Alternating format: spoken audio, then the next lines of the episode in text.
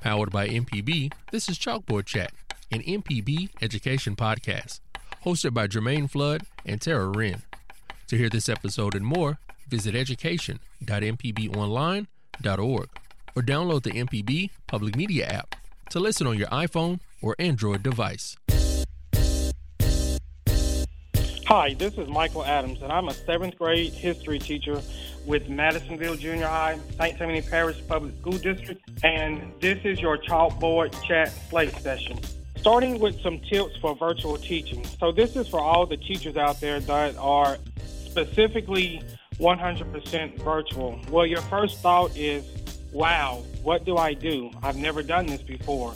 So, these are some tips that every virtual teacher should know. Number one, virtual teaching takes a lot of time and preparation.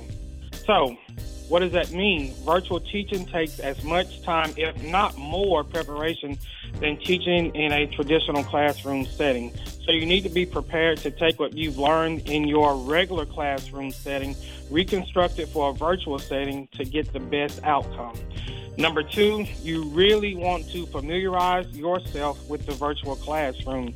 There's nothing more frightening than starting in the material and not knowing what to do when you dive into the material. So you definitely need to take time to set aside some time to learn any web-based classroom program you will be using as you go through your virtual classroom. Number three, it's very important that you do not reuse classroom curriculum. Again, you're in a virtual setting, so things that you would normally do that would work in a regular classroom may not work in your virtual classroom. For example, your class time in traditional setting may have been a discussion on last night's reading assignment. And for me, it may have been on last night's assignment dealing with a specific time period in history.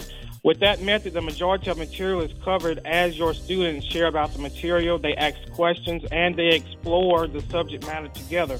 However, that will not work in the virtual classroom, so it's best to not rewrite it to make it fit. Instead, you want to come up with a new plan for exploring material virtually, sharing insights, and engagement. Number four, communication.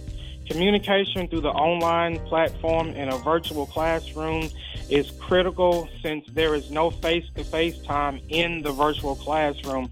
Although you may be doing live instruction, it's still not the same as an actual face to face classroom setting. Number five, navigation is a must, but not just navigation, easy navigation is a must. You need to make sure your coursework is presented in a clear and concise manner. Students see online courses as a way to speed up their education, and they expect to log in, check out the material for the day, submit assignments, and move on. With that in mind, you need to make sure everything is laid out in an easy to use setting. Kids will easily become frustrated if it's not done so, and especially if it's set up in a way that is not easy for them to navigate. That's a good indication for them that they can give up and use it as an excuse where they will tell you they were not able to locate certain information. Number six, we must realize that in the virtual setting, assignments will take longer. So don't be surprised if assignments take longer than you expected. In the classroom, you may have students work on their work for 30 minutes to complete an assignment independently, but don't expect this online. Students will be popping in and out of the classroom at various times the day or week, so plan the assignment due dates accordingly. Also, it's important that you don't forget you're not presenting the main material either. Students will need to read the lecture plus the material before beginning an assignment. Number seven is crucial to build a strong online community. It's up to you to build a strong sense of community in your virtual classroom. You will need to encourage the use of message boards, emailing back and forth, and taking part in group chats. Students will be prone to log in, skim through the material, complete the assignment, and then leave. We must develop engaging questions and discussion starters. Engaging students in conversation and encouraging them to communicate with one another is important for participation, interaction, and overall understanding. Also, students need to feel like their opinion matters. we also need to make sure that we welcome their opinions in order to have a better outcome with the lesson. Number eight, always answer questions. Remember, you're not in a face to face setting. There will be times when a student will message you for help in a particular area. Make the time to respond to that question, even if you've already responded in a different post. Again, the virtual setting is much different than being in the classroom, so you want to make it clear within the course material. It's easy to ignore questions expecting students to figure it out. You need to guide or direct the student on the appropriate area of the page that will provide the answer if you've already covered that previously. Number nine, when you are live teaching, you have to do it with care. When you're teaching live through the virtual setting, make sure you know the system ahead of time. If you're frazzled because you don't know how to operate the program, then students will sense that. Students have a pretty good gauge when teachers are frazzled and don't know what they're doing. You don't want this to happen. It is important to prepare ahead of time and greet students with a welcome slide login. Students do not want to log in to a blank screen or an absent teacher, so log in early too.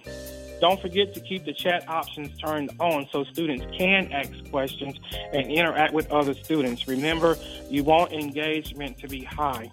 Lastly, number 10, feedback is always important. As teachers in a traditional classroom, we welcome feedback, but we have to be open to feedback in this online format as this will help you grow as a virtual teacher. Don't wait to ask for feedback at the end of the course. Ask at the beginning and in the middle too.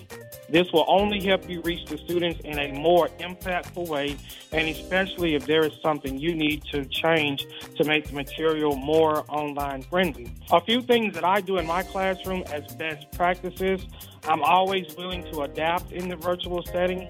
I use Discovery Education a lot. Kids that need typing skills, Typing Agent is available for them. In my school district, we do use a program called Achieve 3000.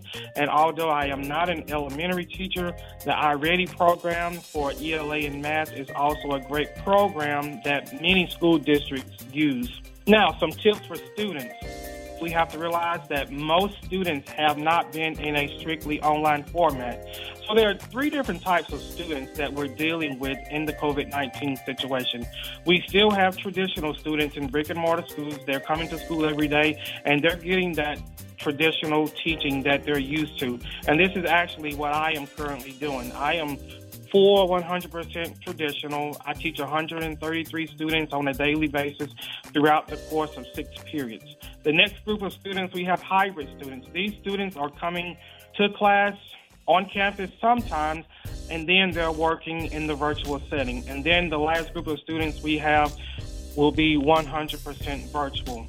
No matter what group of students you deal with, you want to make sure that you're always willing to adapt and you want to make sure you, as the teacher, are establishing a routine no matter what group you're dealing with. As far as the students go, the students also have to be willing to adapt to any situation that they may be put in.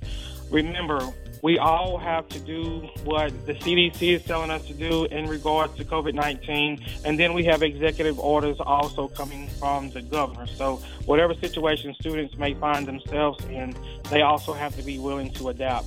Speaking of the students, routine is crucial. The students need to act as if you are still going to traditional brick and mortar schools, but also be willing to adapt to that online setting.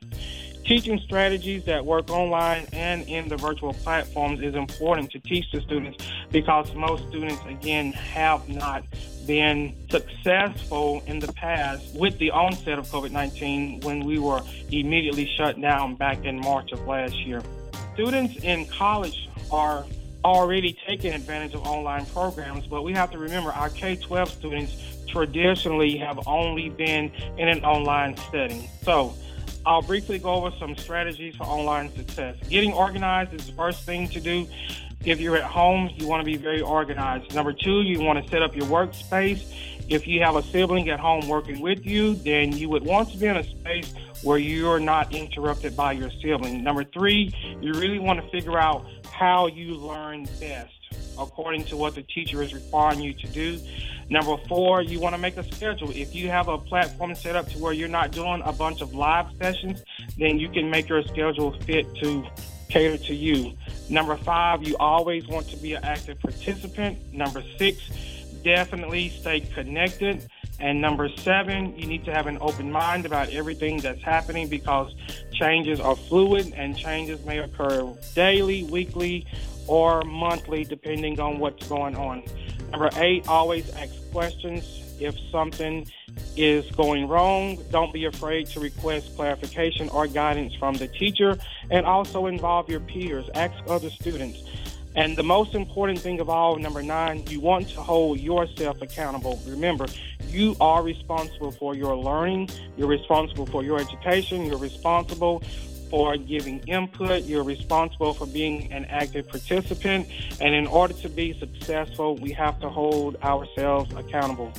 I hope these tips will help you navigate virtual platforms, whether you're virtual 100% in the hybrid situation or traditional classroom. These tips will truly help you get your success rate up and help you navigate these platforms in a meaningful way versus just being overwhelmed by not knowing what to do. I'm Michael Adams, once again, seventh grade history teacher, Madisonville Junior High, and this has been your Chalkboard Chat Slate session.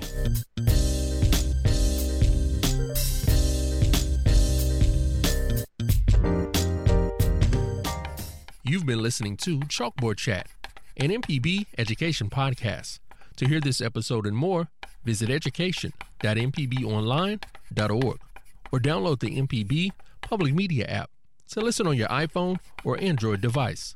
This podcast is hosted with love by ACAST.